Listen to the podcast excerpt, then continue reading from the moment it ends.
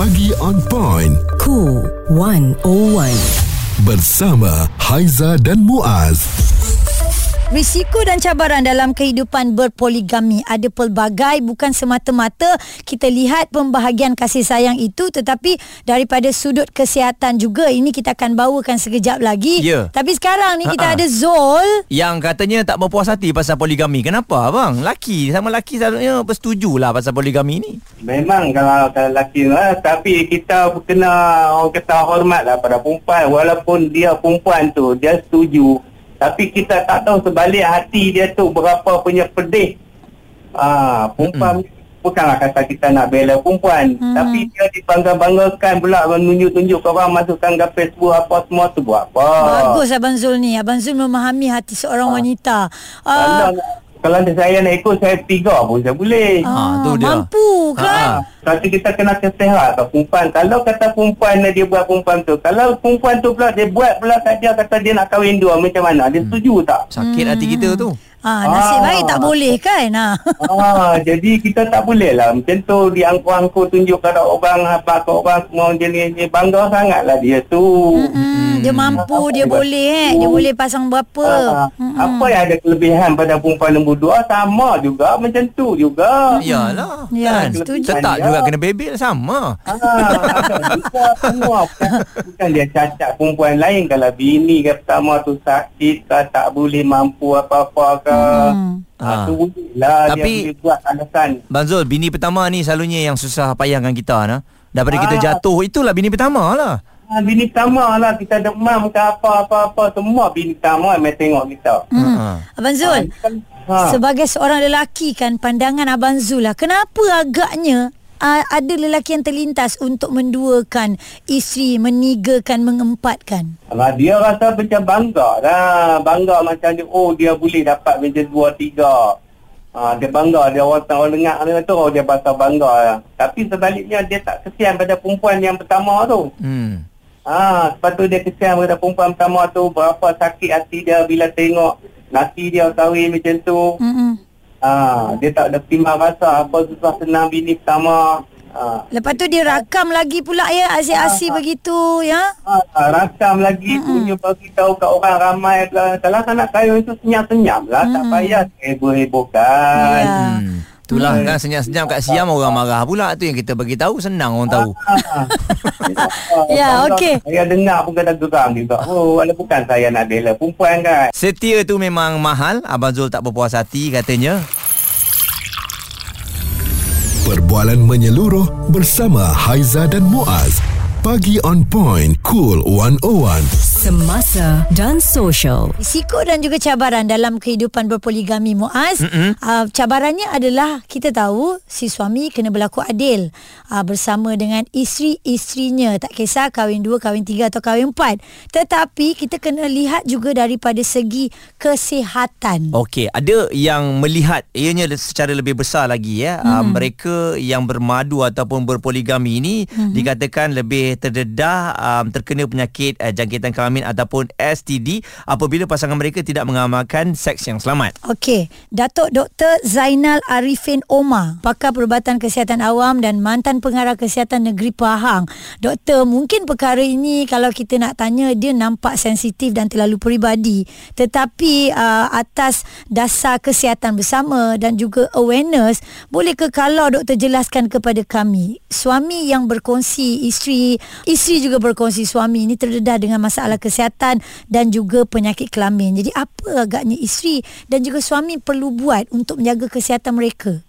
Sebenarnya isu ni saya rasa sangat penting, tetapi setengah orang dia malu nak bertanya dan ada juga yang rasa macam tak kisah kan. Tapi penting kerana dia melibatkan 3 orang kan, lelaki, wanita dan wanita. Kalau 3, kalau kahwin 2 lah. Kalau kahwin 4 tu lagi banyak kan. Kemudian dia akan melibatkan generasi dia, anak-anak yang apa akan lahir daripada perhubungan mereka lah kan. Ya? Jadi ini adalah masalah penting kerana ia melibatkan perhubungan yang orang kata very close contact, maknanya perhubungan yang rapat ya.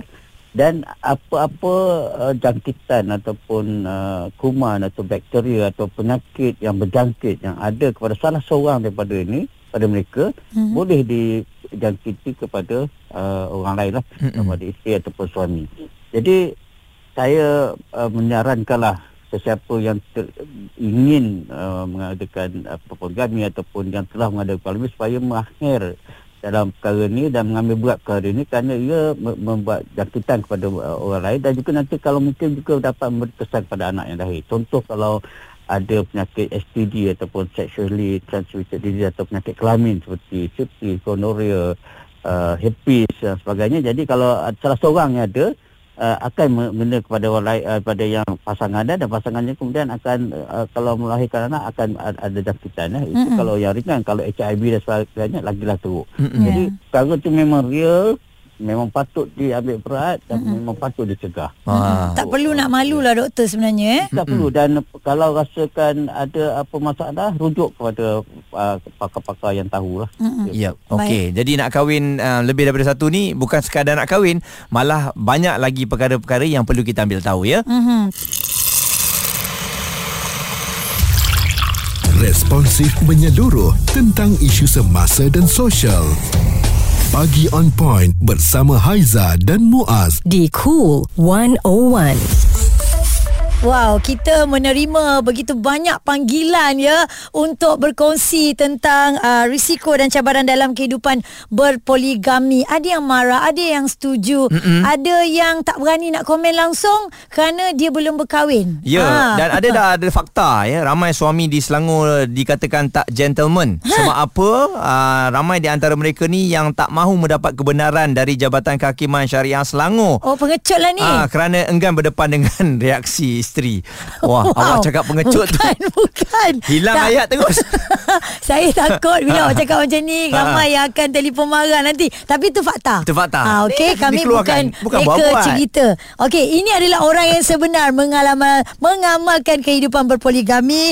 Dr. Tengku Asmadi. Doktor, ramai yang marah. Saya. Macam mana kita nak tenang-tenangkan hati yang sedang berduka sekarang ni, doktor? Betul. Doktor, berapa lama dah sebenarnya doktor berpoligami ni? Poligami dah hampir 20 tahun lah. Dah hampir 20 tahun saya berpoligami.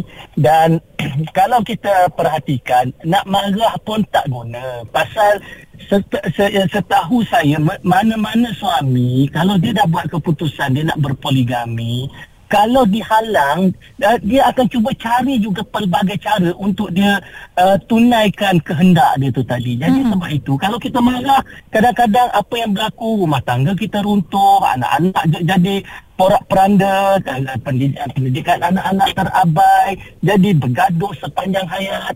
Jadi oleh sebab itu, kadang-kadang kita perlu berdamai dengan takdir. Berdamai dengan takdir. Maksudnya di sini, bukan maknanya kita, saya nak kata, oh semua orang boleh berpoligami. Tidak, sebab dia ada syarat-syarat. Dia bukan mudah. Berpoligami ni, dia satu keputusan yang sukar dan tanggungjawabnya besar.